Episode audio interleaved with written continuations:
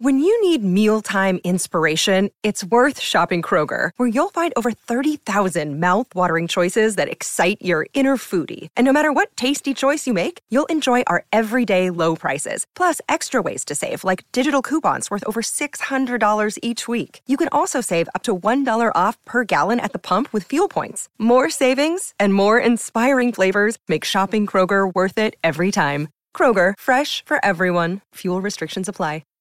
Hi, everybody. This is Adriana Trigiani. I'm the host of You Are What You Read. I have the privilege of interviewing luminaries of our times about the books that shaped them from childhood until now. We get everybody from Sarah Jessica Parker to Kristen Hannah, Mitch Albom, Susie Essman, Craig Ferguson, Rainn Wilson, Amor Towles, you name it, they come, they share. New episodes of You Are What You Read drop every Tuesday on Apple, Spotify, or any major streaming platform wherever you listen to your podcasts. Tom Bernard Show with Mike Molina and Andy Brant Bernard. We will be right in a couple of seconds. Kick off hour two, Tom Bernard Show. Walser Automotive Group started in Minnesota over sixty years ago. Most people know something about the Walser way. Up front, no haggle pricing, work with one person from start to finish, or the free lifetime powertrain warranty on most vehicles sold in Minnesota. What you might not know is they are the only automotive group that is a member of the Keystone Club. They joined such great Minnesota companies as General Mills, Target, Cargill, the Twins, Wolves, and Vikings in pledging five percent pre-tax profits to local charities. It's a great example of their core values. Do the right thing, display positive energy, be open-minded, and lead by example. So if you're in the market for a new or used car, check out Walser dot com or stop into one of their dealerships. Please don't say, "Tell them Tommy sent you," because it sounds fake, and I hate it. Walser Automotive Group. Walser dot com. Michael Bryant, Brad Sean Bryant, what's the latest? Well, basically, we're trying to represent people who have been hurt, then talk to them before they talk to an adjuster. Uh, one of the key points is to make sure you know what your rights are before you start talking to the insurance company and they start asking you questions or they try to settle your case early and cheap. Well, what's interesting to me is, you know, a lot of people have fear of attorneys. It makes them very uncomfortable. They get nervous about it. What should I do? I've known Michael for years and years now, and I would highly recommend you. So that should be good enough for everybody, because I don't endorse people who are dirtbags. Well, I, I appreciate that. Um, but I guess the key is is people think I'll charge them if I talk to them. Right. So a lot of people call me up. It's like, how much is this going to cost if you call me back? Like, you want me to call you back? How much will that cost? I don't charge people. The only way I get paid is if we recover, um, if we get money from the, the other side. And there's a lot of people I talk to that I never get paid for that are just part of giving them advice to make sure they know what they can do and what their rights are. And your record's terrific as well, we should point out. Well, it works. It's been good. It's been good, ladies and gentlemen. It's been good. And how do they contact you? And, uh, e- either through our website, which is minnesota personal injury dot com, minnesota personal injury dot com, or at eight hundred, seven seven zero, seven zero zero eight. Michael Bryant, Bradshaw and Bryant. More than anything, I need your love. Then troubles are easy to rise above. Oh, ladies and gentlemen. Oh.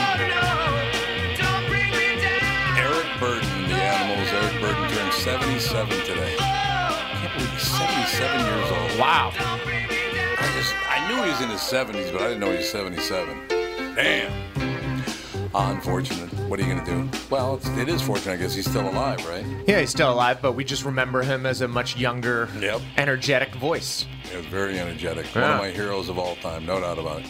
Eric Burden, happy birthday, seventy-seven. Ryan Stott in studio. He's at Acme tonight and tomorrow night, two shows. My favorite place in the world. Acme? Acme. It just, is great. Just one of the...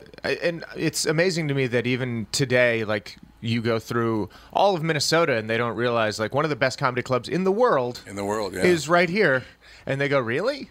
Yeah, they don't... Nearly right. every time they go, what? And you're you go, yeah... Right.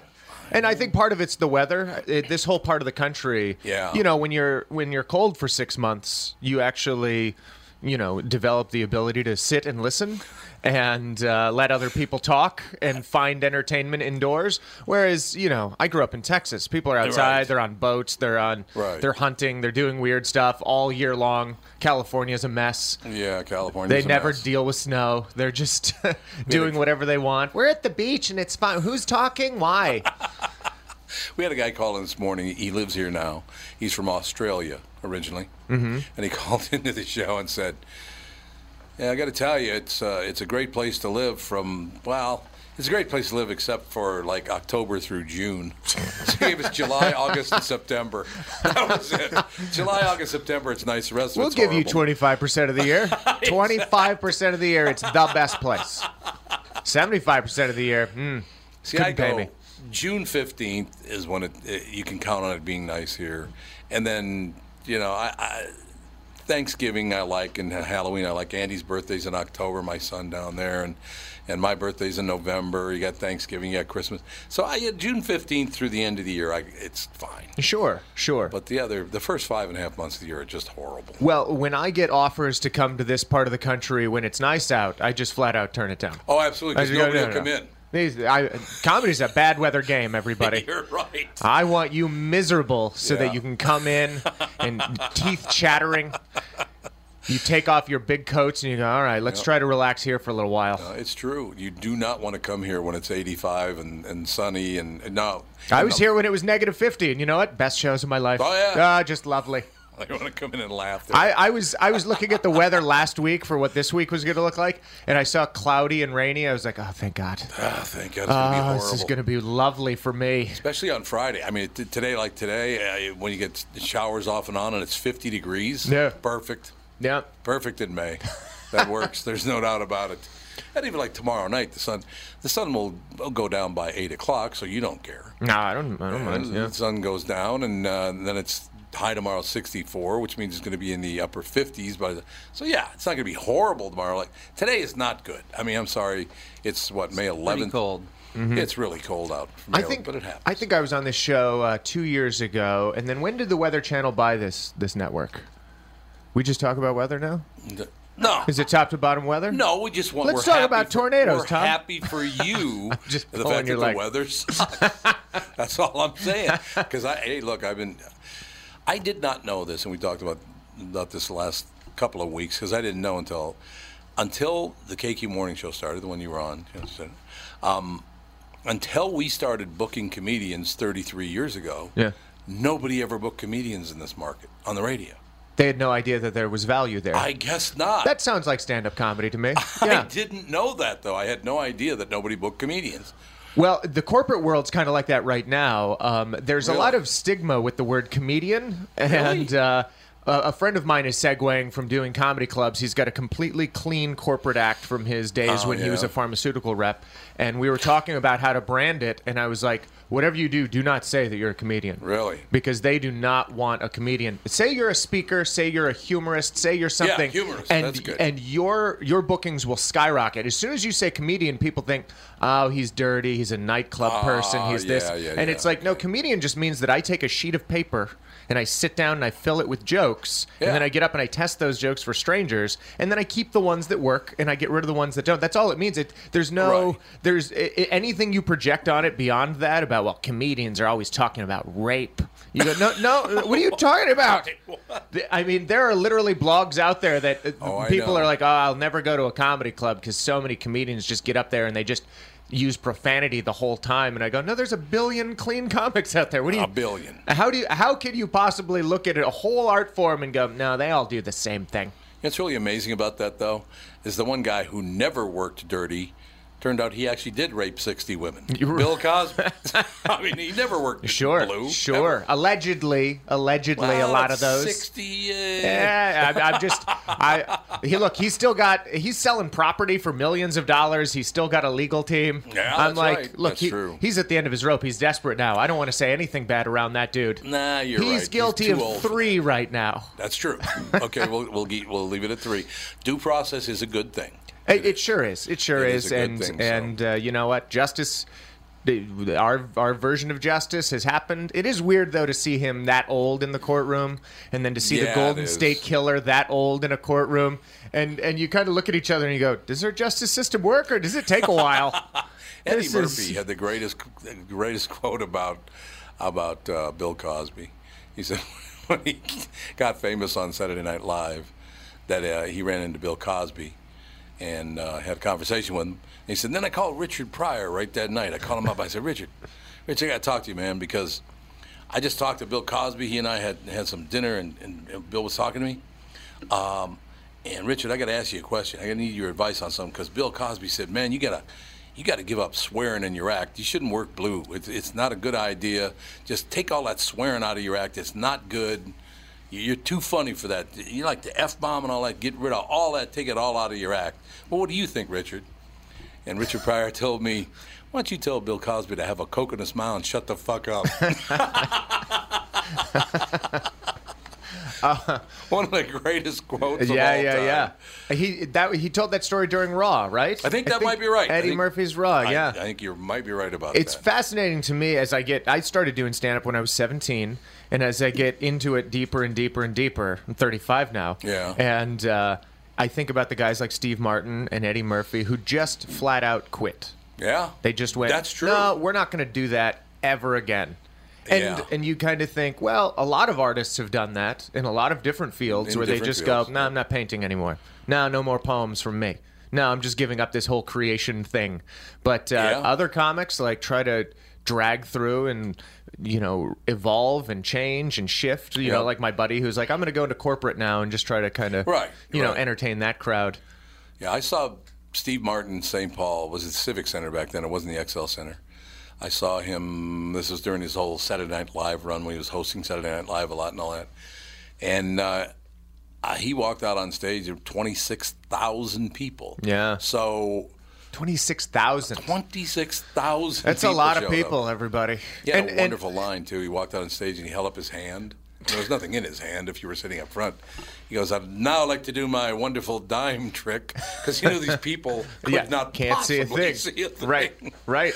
But, I, yeah, but you all of a sudden one day go, well, he collects art now. That's what he focuses on is collecting art. I know I know some art people who, who tell me with great confidence, they're like, you know, Steve Martin might be remembered better for changing the world of art That's than he, he does for the world of comedy, just because he's so specific. And mm-hmm. when he gets interested in somebody, the art world kind of raises their eyebrows yeah. and goes, oh, who's that?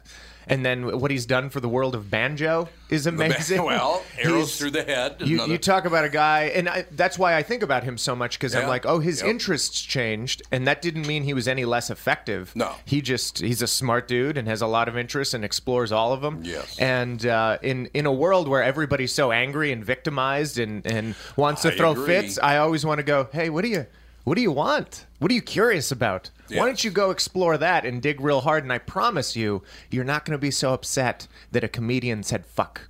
See, you're I, really not. I'm going to be honest with you. I, this is what I love about comedians and interviewing comedians, because you're very honest about things, because you and a lot of other people I've talked to recently in the comedy business, you talk about the fact that people all want to be a victim now. Yeah. Most people won't won't bridge that gap. They they, they won't they want to approach that at all, but it's true. Everybody's a victim now. Yeah. Well, that woman we talked about before we came on. Uh-huh. Would you play the audio for for, for Ryan, if you would, Andy? Mm-hmm. Uh, what's her name again? It's Shion or um, Deanne. I think it's Deanne. Deanne She's that Australian woman. I've not heard this, but oh, I've heard God. about it. It's the children you talk to. Uh, we work from children from three years old. We work with parents from birth. From birth. Yeah. Yeah. Just about how to set up a culture of consent in their home. So, I'm going to change your nappy now. Is that okay? Of course, the baby's not going to respond. Yes, Mum, that's awesome. I'd love to have my nappy changed. But if you leave a space and wait for body language and wait to make eye contact, then you're letting that child know that their response matters. Unless... they don't have a unless the baby doesn't want their diaper changed. Yeah, well, and that's then what you I said. change like, it anyway. Yeah, what then? You just let it, you know. Right. I'll just okay. You don't want your diaper changed? Well, that's fine. Well, and, and it's weird, you know, this this idea of a culture of consent a culture is so consent. big. And uh, for a guy that studied poetry in college where you're supposed to, like, look at words and see if they right. matter right. and how they matter and what they mean to different people, the culture of consent means so – the definition is so different for everybody. Right. Like, there's no tangibility with any of those words that you go, okay, well, then we're all setting up different cultures of consent if mm-hmm. we're not all on the same page. It's and amazing. It, they, they make these words sound so positive that that everybody's supposed to go, yeah, that's a good idea. And if you're against it, then you're obviously bad. Right. And it turns into an all or nothing situation. And, that's and then the that's problem. terrible. Yeah. That is the problem. Yeah. You know, I, you and I met, you know, like I said, a couple of years ago. Yeah. Right? Something like that. Um, I've never portrayed myself as a victim, but I can tell you that I, I think most people have been victimized in certain ways. I have had people I considered very good friends steal money from me. Yeah. They have. But you don't hear me going, oh, God, you know, he stole, he stole my money. I'm a victim. People are a pain in the ass. I'm sorry. Sartre was right when he said, hell is other people. Yeah. He was right. Right. Okay? So if you're, everybody's a victim. Shut sure, up. Sure. Sure. Right? And life, if, if you yeah. view life as some ruthless thing that's full of chaos, um, you're going to understand real quickly that, yeah, things aren't going to go your way sometimes. Nope. This idea that everybody tells you life is not fair. Well, if it's not fair, you're going to get victimized. So that's just how it goes. My mom is probably one of the worst ones because, I mean, if, if we can get deep real quick. Oh, like, yeah. She was twelve when her dad died, and she had older brothers and sisters, oh, and her okay. mom had to work, and she would get home from school and have to cook dinner. Now, when you're right. twelve, right. you want to have a childhood. So my mom kind of started getting bitter at a very young age very quickly and, like, developed this idea that it's the world against me. And then she passed that on to me and my yeah. brother, like, hey, you're going to work real hard, and, and then somebody else is going to come along and fuck it up for you. So, you know, you learn to suck it up. And uh, it took a, it took years true. of therapy to figure out, oh, yeah, it's not exactly true. But uh, if right. you're – if uh, let's say you are a victim and then you prove it. Okay, great. Now what? Now what? Now what? Now what are you going to do now? Now, now you want to sit around while people change yep. your diaper? I, uh, you, your mother and I get along very well. Oh yeah, yeah, yeah. My, yeah. my father uh, was was gone by the time I was ten, and my mother w- had to work constantly Brutal. to raise seven children. So you were on your own, man. I yeah. mean, you were just on your own and making dinner or whatever you were doing. Sure, sure. So you do tend to get. See, well, I was just talking to, to a couple of guys about this, the fact that I do have a very severe rage problem. Me too. I don't drink. Yeah, me because, neither. You know, if I drink, that rage can come out, man. I'll tell you that. Well, not always. Is your is your anger one of that, that kind? It's like mine will spike and then drop.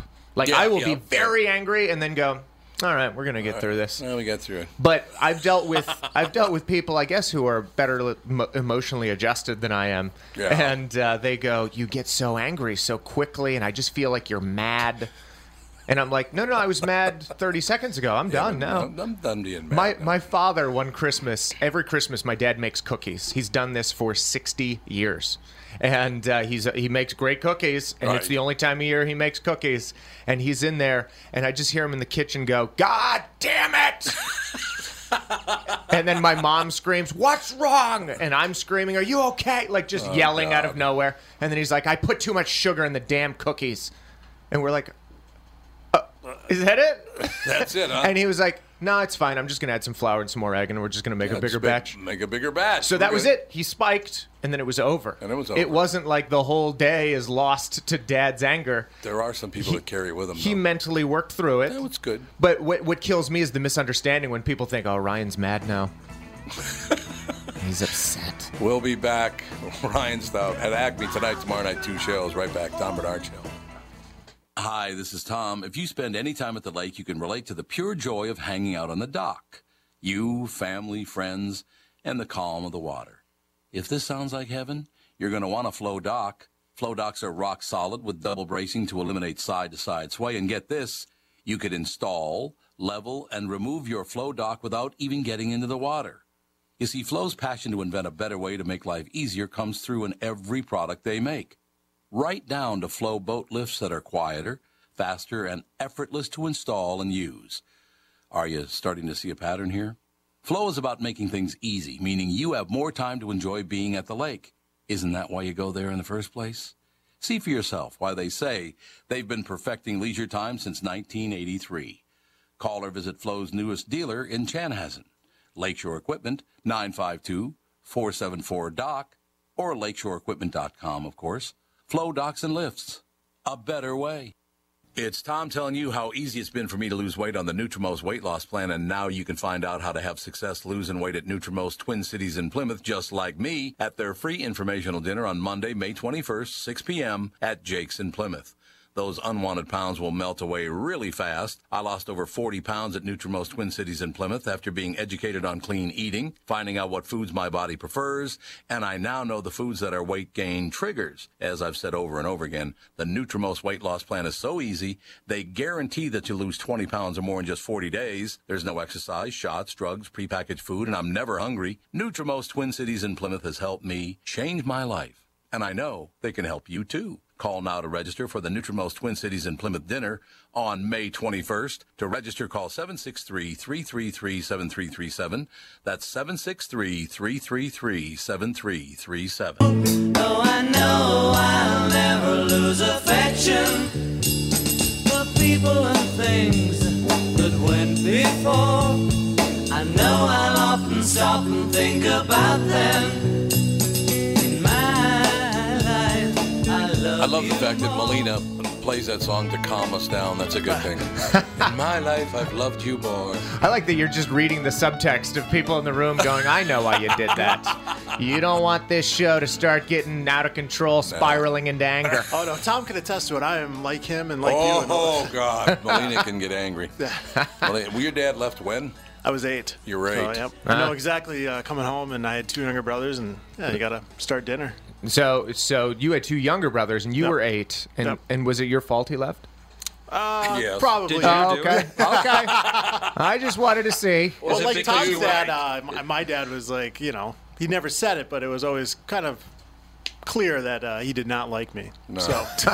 Mike well, he probably didn't like anybody. Yeah. I mean, if he doesn't like his own kids, like who, yeah. who the hell does he care for? Well, my, my father didn't like me, but he did like my older brother. Really? Oh, yeah, absolutely. That's interesting. Yeah, he, matter of fact, I think might have been the only kid that he liked. There were seven kids, and I think he liked one of them. Ah. He was crazy. Sure, no question. Sure. But Melina, I mean, the Melina story, is, it's much worse than mine does because he lost his mother, what, graduation day? Yeah, it'll be five years. Good uh, God. Uh.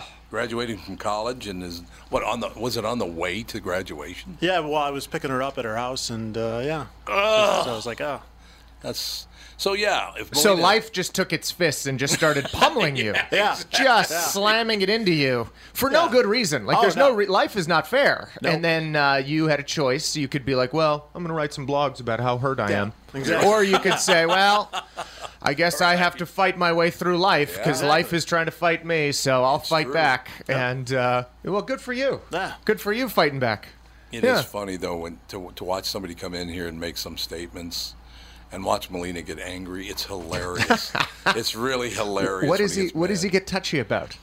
Uh, I'm contentious, so I want to argue. He's a very good friend of mine, Cy Amundsen. I don't know if you know Cy. I know Cy, yeah. Yeah, Cy's a very good friend of mine. But he and Melina do not get along at all. And I don't, you know. But, you know, Cy's a very opinionated guy. Uh, sure. And he sure. will just beat you to death with his, with his opinion. Oh, and eventually, yeah. Melina hits the wall. It's like, shut up! No, stop saying that. You've got a one-sided position, funny. And it sucks. Really funny. Allow for others. It's really funny to watch. It I just is. think it's funny, this whole, like, because we started down the road with the diapers and the consent thing. Yeah, and consent, uh, consent to touch I, your poop. I'm just wondering, like, can you can you give consent if somebody's going to do something nice for you? You know what I mean? I totally understand. Yeah, 'cause that's what it is. Like, uh, well, we were going to put a million dollars in your bank account, but you didn't give consent, so we so... thought we should ask you first. And it seems so ridiculous. And now mm. I'm thinking, no, banks do that now. Yeah. Like, I tried to. Um, we, my girlfriend and I had a, a weird. Uh, A situation where I had to give her, or she had to give me cash for something, and then I had to give give her a check, and then I took the cash, and then I ended up owing her money. It was very I, confusing. I think that's called wire fraud. Well, yeah, yeah, we were we were trying to scam the system in one way or another. Yeah, there you go. But nice. The bottom line is, I end up in line at her bank with a wad of cash that I need to put into her account that day. Oh, okay. And uh, the bank went, oh no, no, we don't allow that. If you're not listed on her account, you can't put cash into her account. Even if it's cash? And I was like, why? I said, I'm not trying to... We, you could always deposit stuff at a bank. I'm, try, yeah. I'm not trying to withdraw. Right. And they're like, yeah, there's too much There's too much uh, crime and, yeah, and fraud. Yeah, I've never heard of deposit like restrictions because it's a deposit. It's cash. It's a deposit. It's like, what could go wrong? Um, and by the way, this is this is the fact at Bank of America, at Chase, and then really? Wells Fargo recently changed their rules that you can't do it. After screwing people out of money for the last twenty-five years. yeah, yeah, I yeah. love that. You can screw me, but I can't deposit money in your bank because I might screw... What? We can take your money. Yes. You just can't give it to us. Yeah, you just give, there you go. That's a new slogan for Wells Fargo. We can take your money. You just can't give it to us. That's, but it's true, though. Well, and the consent, whole, the whole thing of it has so many so many different variables, and you've got this weird gray area in the middle. Like, when the Me Too movement started and everybody thought, like, well, we're going to have equality in Hollywood, I just sat there and shook my head, and I was like, well, now we have to feel bad for some women, everybody. And yeah. they're like, what do you mean? I was like, well... If if this is true, if we're trying to get rid of, of people taking advantage of other people in Hollywood, you have to really feel bad for the women who really are trying to sleep their way to the top. Because this whole movement is cutting their legs yes, out from under them. It really is. But You're you right. know what's funny? I say that certain places and the crowd laughs because they realize the inherent contradiction. And then sometimes the crowd just goes, no, no, no. Oh, No, that's not the point. You're missing the point. And I'm like... You're an idiot. No, no, I get the point. I'm saying, do you recognize consequences? Because there is a nice young eighteen-year-old who moved to L A with no talent at all, and she decided, you know what, I'm going to sleep my way to the top. And she right. did it, and she was representative of women on the screen, and you had no idea what her history was, right. but you you got to go, oh, she's an actress, and she's very good at it, and, and awesome. And then uh, now it's like, well... We don't know how you got there, but we want to make sure you took the proper channels, and we want to make sure you weren't taken advantage of, and we want your whole backstory and the backstory of everybody you ever touched and talked to, and we, and you go, why? Are we going to get anything we, done? Well, that's the problem, no. I mean, we're not going to get anything done any longer. It's not about getting things done. It's about attention. Well, it is about attention, but we were uh, we were just talking, I don't know if you, you know Adam Hunter or not, but Adam's yeah. in town as well. Yeah. I was just talking to Adam about this, the fact that I do believe... And not celebrities, not just celebrities, but all public figures will eventually be accused of sexual harassment if they don't do something about due process. Um, yeah, well... Because you, you're going to get nailed. I mean, you just are. The, the whole idea that you... It's an all-or-nothing proposition. You have to believe the victims. Yep. You have to. You have to. You and either you go, do or you don't. Wow. And if you do, then every accusation is valid, which, yeah, is not a position you can really It's unbelievable. Take. Right. Well, we spent a long time, we spent a long time uh, in the court system writing laws. And we did that because there's a lot of nuance involved. there's a lot and that's, of, that's why it took laws. so long. That's why that's why you, you have to go to school and study law, because we wrote so many goddamn rules, because we figured out all of these little corners and, and dead ends that you can get into that weren't fair. And what, what society has done now is they've watched enough Law and Order that they yes. went, I know about the law. I could take this into my own hands. I'm just going to take to the internet and start a movement. I remember when Law and Order and C S I and that kind of thing first came out, and jurors were asking, like, you know, okay, so, uh, you know, why don't we use the, you know, retinal um, identification software on that ten dollar Chinese security camera? And they were like, it, it made things so difficult to convince people that that wasn't real, mm-hmm. and that the reason they don't have evidence is because, you know, there just is no evidence. You can't magic it into the courtroom. Right. And, and we're doing the best we can. I would think. Pardon? Um, we're doing the best we can, and the court system is never going to be perfect. Mm-hmm. Um, we're trying desperately to do better with it. It's not like it's not like everybody's sitting around going, eh, it'll be fine. Everybody has the fear of, like, well, I don't want to be sitting as the defendant right. and have right. a system set up that's against me. But everybody's that way. You just nailed the whole problem we have in America now with one word. We have completely lost nuance. Oh, yeah. It's gone. Right. Well, you can't lose nuance. It's necessary. That's what it's human. That's yeah. what makes us human is nuance. Yeah.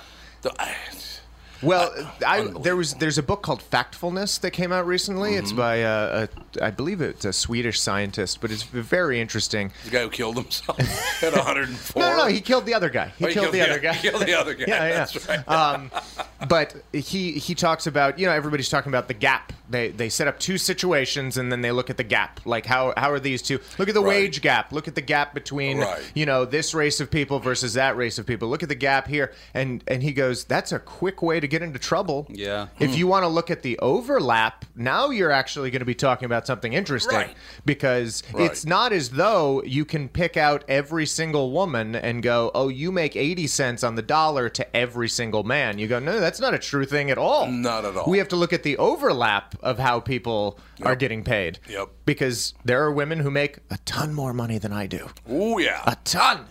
And Sally yet, Smith, I mean, what do we do? Wild Wings. We just don't count them? Yeah, well, it's exactly right. Again, a woman from Richfield, Minnesota, Sally Smith is her name.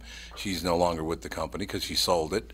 But she started Buffalo Wild Wings. Mm-hmm. Okay? That's some she's, money. She's got more money than all everybody you know and I know and everybody put together. Right. And she did it. And she was a woman from Richfield. Richfield would be, what would you, a pretty blue-collar suburb, wouldn't you say, Andy? Yeah, it, it's never really been, despite the name, it's never really been known for richness. Well, let me put it this way. I was talking to somebody about Sally, because I don't know her, but I know people that do know her. And they said, I said, what's her what's her background? What's her history?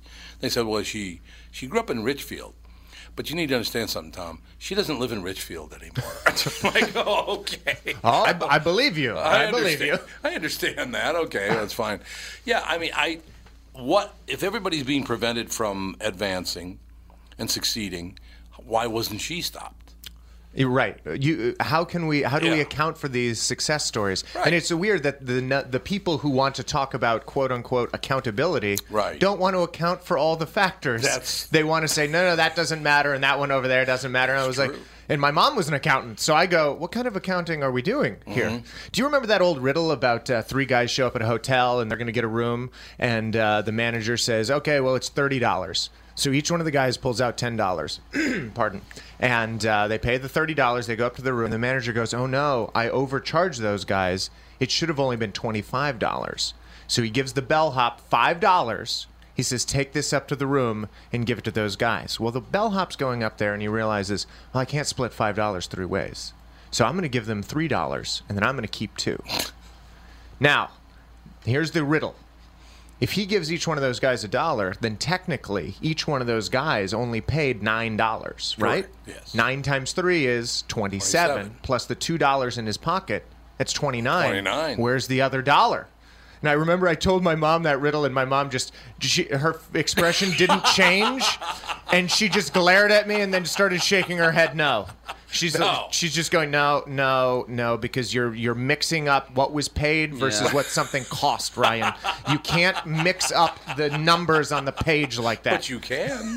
you, you can just did. is you the just point, did. right? And and by the way, Hollywood does that all the time. Hol- oh, yeah. Hollywood oh, yeah. math. If you guys don't know that term, oh, oh it is God. fascinating, because that's how the the writer for Forrest Gump, one of the biggest grossing films of the time, the studio is saying no no no we lost money on that film.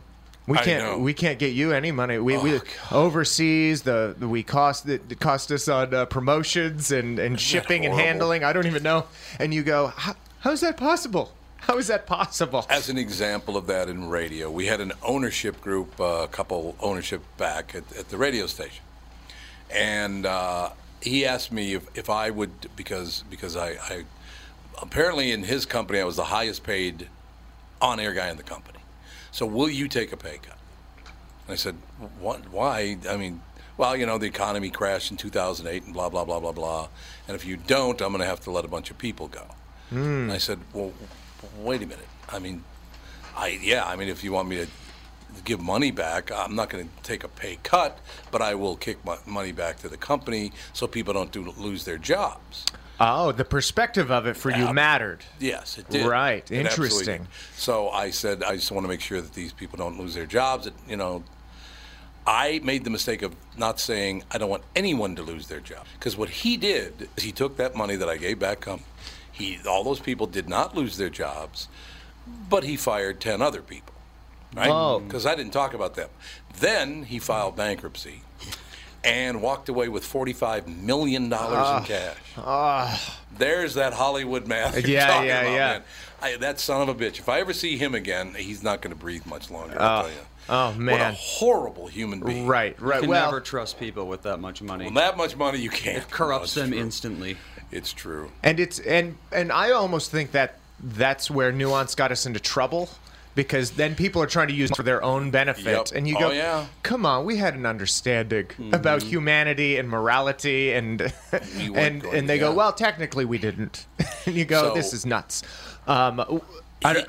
I don't, you have more to this well, story. I was just going to say, he, he basically took nine times as much money as I gave back, oh, and man. ten people still lost their jobs, so it was just nothing but win for him while everybody else lost. Everyone else suffered. Everybody else loses, except for me. I win big. Yeah. What a pig. And you know what? Unfortunately, it's people like that who say, well, life isn't fair. Yeah, well, yeah, and, that's right. And it's different when you say life isn't fair when you're true, losing, yeah. and life isn't yeah. fair when you're winning, and uh, the, that nuance matters. Um, the, the the perspective on things is so interesting to me, because I, when I was a kid, I played a lot of chess.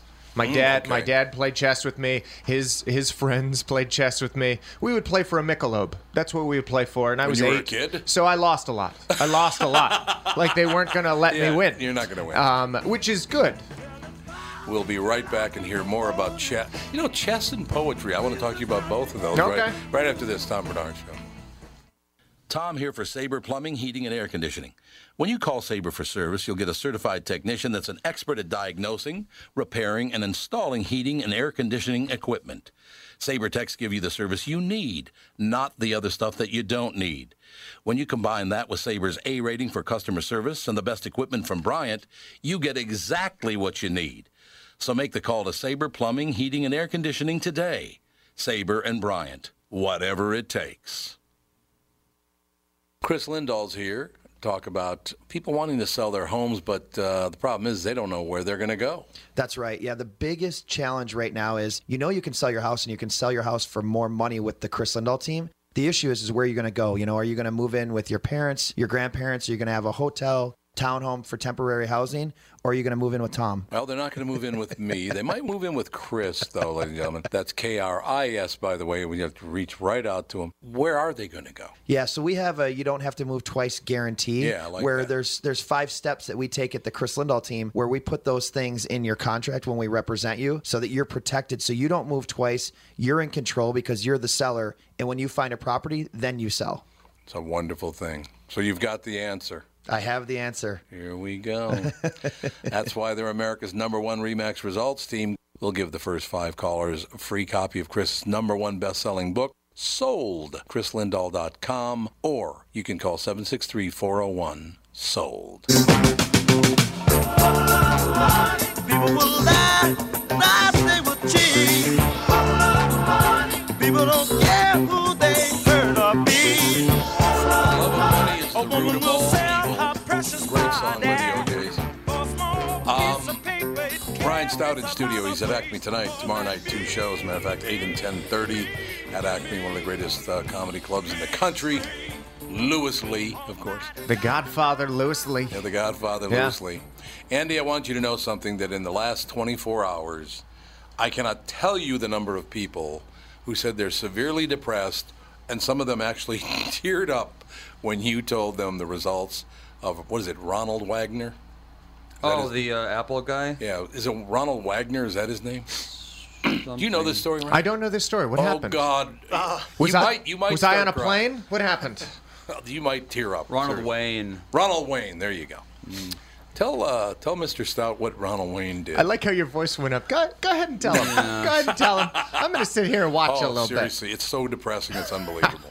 Well... Uh, in the seventies, he started working with Steve Jobs, and he founded Apple with him and Wozniak.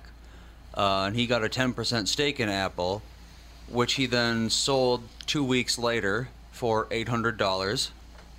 Uh, the equivalent of a ten percent stake in Apple today would be eighty billion dollars. Mm-hmm. Mm-hmm. Uh, so... The guy didn't know what he had. And no, he's still alive, he sure and he's living not. in a trailer. He's living in a trailer park. house. Oh, is that true? He's yep. living in a trailer park. Huh. Somehow he's still alive. He, huh. People have called me or come to me the other street and go, I literally started tearing up when Andy told yeah, that story. Among the worst decisions any human has ever made. Well, I don't know. I mean... Yeah, I mean, who knows? Who knows? Maybe he's very happy in his trailer. That was so great how you yeah. were trying to think of something worse that happened and you couldn't. Huh. Huh. Yeah, eighty billion. That's like, you know. Oh, could have been one hundred billion. Yeah, that's right. There you go. Could have been one hundred billion dollars. Uh, eight hundred dollars. That's fascinating.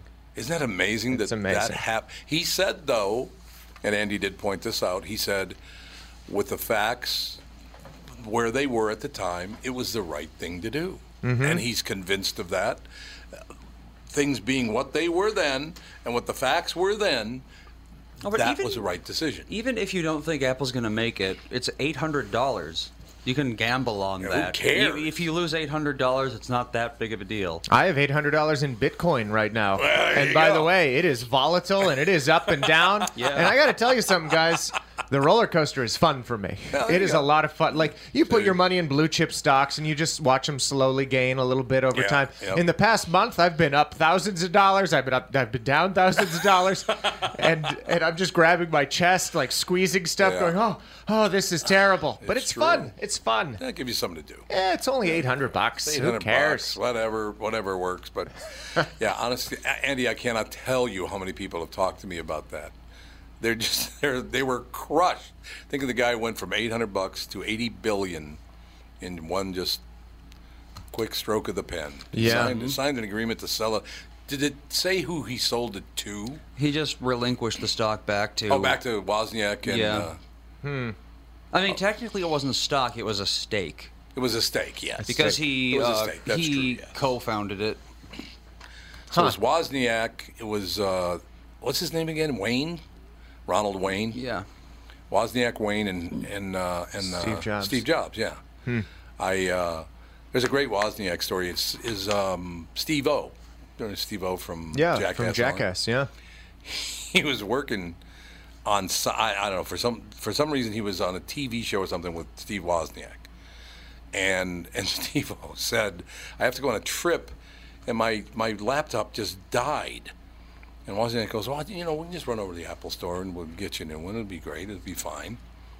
And so Steve-O, I think, assumed he was just going to give him a laptop. Yeah. Because they're, how much are they? Five, six, seven, eight hundred dollars, something. Yeah, yeah, up to a thousand, twelve hundred, depending on what you get. Yeah. twelve hundred. Yeah. So while they're there, Wozniak says says to the cashier, um, just charge him my price. I'm a, I'm a a member or what the hell ever you call it. Sure. Uh, right?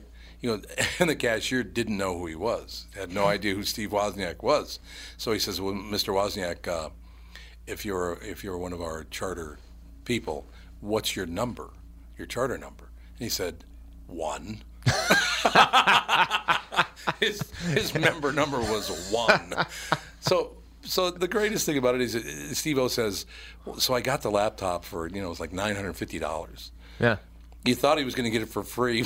But yeah. They got, no, we don't do that. Your we charter should... number gets you fifty dollars off. It gets yeah. you like fifty bucks off. That's about And Steve-O's it. trying to dig through his wallet for an old college I D to be like, college students get one hundred dollars off, right? Yeah, right, exactly. This is this is still good. I would get more money off if I didn't use your number one. I love that. What's your what's your member number? One. One. I was the first member. Okay, so you studied poetry in college. I did. Um, it was... Uh, You know how life teaches you lessons? Yes. Well, I was a young man who was going to do stand-up comedy every single night in San Francisco. All right. And I thought, you know what? I need a nice, easy major. Something that uh, yeah. I can write a poem. They're not going to be able to tell me it's not poetic. Yeah, so, this so you is going to be Texas easy. To San Francisco to go to college. Uh, specifically to do stand-up, and I just ended up going and to college. Ended up there. going to college. Anyway, um, okay. I went to I went to a school where you didn't have to be that smart because I was like, yeah, I'm not going to have a lot of time for this. Um, and I had teachers warn me. They were like, if you thought creative writing was just going to be some easy major, um, uh, you know, you're going to be real surprised. And I just young and cocky going, yeah, we'll yeah. see. We'll see. We'll see how that is. Out. And uh, sure enough, you know, they're they're saying, write a poem and turn it in. And I go, all right, I'll throw some words together. And I turn it in and then write another poem, turn it in. Okay, here you go. And then at the end of the semester, they're like, we've been talking about poetry all semester, so take one of your poems that you wrote and then write a ten-page paper oh. about how you're going to improve it oh. using the craft elements of poetry. And oh. my jaw must have dropped, and I was just like, oh, no. Oh, no. Um, but I managed to put it together, and uh, what I found was the writing of jokes and writing of poems, yeah. a lot of overlap. Because you're trying to use really? as few words as possible. Yeah, that's true. You're yeah. trying to use yeah. timing and rhythm. The yeah. only difference, the only difference between a joke and a poem is every joke has the same intention, which is you want to make people laugh. That's correct. That's right. the only difference. Right. So I actually went to one of my professors and I was like, you know, I've been doing stand-up comedy. I want to turn in, I've, I'm writing these jokes. I would like to turn them in for credit. And the professor went, but what if they aren't funny? And it, it struck me so strange well, because yeah. I was like, well, you would never say that somebody's poem isn't beautiful. You That's would never true. use that subjective. You're only giving check marks for the poems anyway. You're not actually grading the poems. The poem's and so stupid. You know what I did? I went, you're absolutely right. What if they're not funny? You're, I'm just going to turn in the poems. And you know what I did? I took all of my jokes, and I just broke them up line by line. Love it. And every time I would pause, that would be a line break. And then I would just turn in my jokes. And you know what the professor said? Ryan, I have to tell you, you're one of our best writers. Really? You're really... See, every there you go. You have a very distinct voice. All of your poems have like a twist at the end, and it's always so funny. And I'm like... Yeah, these are jokes, you asshole. But he didn't realize. Oh, my that. God. No, no he idea. He just didn't realize that and, you were And that's kind jokes. of what we talked about earlier. I was like, people do not respect comedians because no, they don't true. really understand what the work is. Yeah, but all true. of a sudden, you just take your work and then you call it poems, and people go, oh, this is brilliant it's art. Brilliant stuff. Yeah. And I started, just to just to test this theory a little bit more, I started doing poetry open mics in San Francisco where I would oh go up God. and I would tell my jokes. I love that. But I'd be pretending to read them off of cards. Right. Right. And uh, sure enough, people would come up to me afterward. Do you have a book? Do you have? A, we would love to buy your book. You're just so funny. And this one woman, I remember specifically, I was like, yeah, I mean, I really like this whole comedy thing. I'm thinking about getting up at the Punchline Comedy Club and just trying some of this stuff there. And you know what she did? She just sneered and went, yeah, you're better than that. There you go. Meanwhile, you no, go. no, that's what I've been doing, lady. Yeah, that's I, what I've been doing. It's just your perception of it. Now, you bad. grew up in Texas. Where in Texas did you grow up? El Paso, Texas, so right on the border of Juarez. Yeah, right there, right there. The Bridge. Did you ever see the show The Bridge? I did. It was did. a wonderful show. Yeah. I don't know why it only lasted two seasons. It was, uh, Ted Levine was in it. And... Probably just got expensive. Yeah, probably. Yeah. Great, great show. Because Houston has a wonderful comedy scene, don't they? Uh, they Houston, used... yeah. I mean, they used to. It was Not anymore. Uh, well, there was a place called the the Laugh the Laugh Stop. Yeah, the Laugh Stop like yeah, was, was like there Sam for a long Kinison time, and... and it closed down. Oh, did it? Oh, yeah, okay. It closed down. Unfortunately, I got to work there before it closed down. Oh, did you? But, uh, yeah, it shut down, and then the scene, you know, scenes shift that way. There was Bill a privately Hicks, owned club in San Francisco that got bought by Live Nation, who owned the other club. Right. And so now all of a sudden you had a corporation that could kind of make choices to make the most money. Right. And so what ended up happening was instead of having two small clubs that were competing with each other, now you had two clubs that were owned by the same people. Right. And they were just like, great, we own it all now.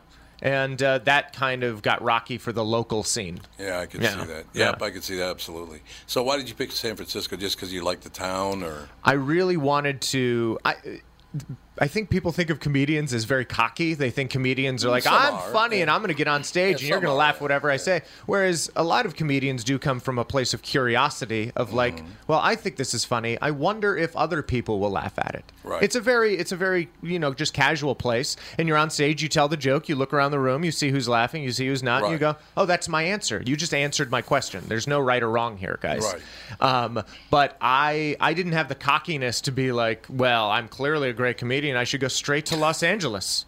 Clearly, I'm eighteen years old, oh, okay, and I know everything okay. there is to know about show business. I, I should go that. to New York and just dominate. Yep. Instead, I was like, I should go to a small community where I can kind of learn something and develop a little bit under the radar where nobody's going to find me. Mm-hmm. And then we'll move later if people want me to.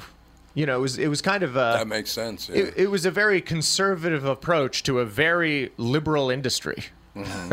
And so uh, that's that's how I picked San Francisco. Plus, my older brother lived in the Bay Area, and yeah, that, well, that helps. Yeah, yeah. And just talking about sense. talking about uh, people selling their eight hundred dollar share.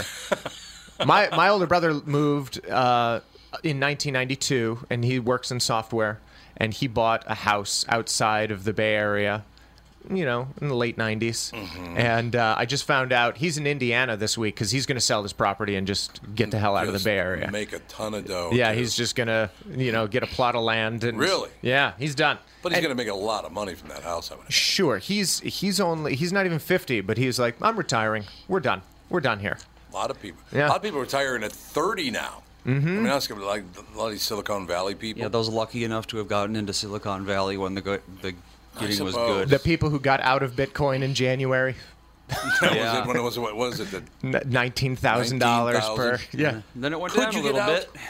Uh, Could you actually get out at nineteen thousand? If I would have, I started kind of researching it back in September, and it was about four thousand per mm, Bitcoin, yeah, yeah. and I didn't, I didn't, I didn't get in then. I would have been able to get out at nineteen thousand real quickly. Oh, God. Yeah. So somebody would have purchased. Yeah. And God. I don't know if you heard like War- what Warren Buffett had to say about that. Yeah. But I, he was he, like, yeah, this is not, you're not investing. You're speculating. You're speculating. You're speculating right. that some other chump will pay more yeah. for your worthless thing. And, I, and now I'm thinking about it. I'm like, well, that's what my older brother did with his house. He was speculating that he would just be able to resell it later for a lot of money, and he was correct. And he was right. Yeah. And you know what? Worked out good. Do your so that your mathematical mind comes from your father or your mother? Uh, my mom was an accountant. My dad was an engineer for General oh, so Motors. Both. Yeah. So both, very, it, very logical people. Everything that you do is mathematical. It seems that way, oh, right? Absolutely. And, oh, you, absolutely. And it's weird that I'm in a word-based, creative job. Very mathematical. I and, mean, it all has to add up to something. And people right. have been coming up to me after the shows this week at Acme and just being like, it is amazing how well engineered the whole act is. There it because is. Because they're they're blown away by the end of the act. They're like, oh, you've been setting this stuff up the whole time. they oh, there's out. like That's a good. theme and there's like yeah. there's meaning to be taken from all this. You're not just some asshole telling jokes randomly. Oh my God. Oh, there's... There's, it's like so a show. A you go, yeah. So, yeah, engineering and accountant, that, that makes total sense to me because of the chess, yeah. because of the poems, because of the comedy. Yeah. It's just the way your brain works. That's a good thing. Yeah, strategize. And strategize. You just use the tools you're given, and then you just... Some people don't, though. No, they absolutely they don't. Just don't get it. The chess thing that I wanted to get into that I thought was yes. fascinating is I think everybody in America would agree that chess is a equal game. A man and a woman can sit down at the board, yes. and you're yep. not going to be able yep. to guess who's going to win. No. There's no reason to put your money on either one. Right. Uh, black or white, gay or straight, anybody can sit down at the board, and anybody can win. Right. So it's an equal game, right? Equal game. But then when you look at who the top one hundred chess players are in the world, wow. people start going, well, it's ninety-nine men and only one woman, so it must be sexist. And also, it's like fifty percent Eastern European for some reason. yeah, yeah. Is, yeah. And you go, look, you know who's going to win the game? The people who practice at it the most. Yeah. That's all it yep, is. That is. It has nothing to do, you can't just look at the outcome and then judge how the game is sexist or prejudiced or whatever. You have to actually look at the game. Because you can't change the game. You have to play the game. Right. Mm-hmm. Poor perspective. It's phenomenal having you in studio, man. Thank you, I sir. I appreciate your no, time. No, I'm so glad we did it. Ryan Stout, ladies and gentlemen, at Acme tonight, tomorrow night, eight and ten thirty. Ryan Stout dot com for details. I like it. Yeah. We'll be back. Tom Bernard Show.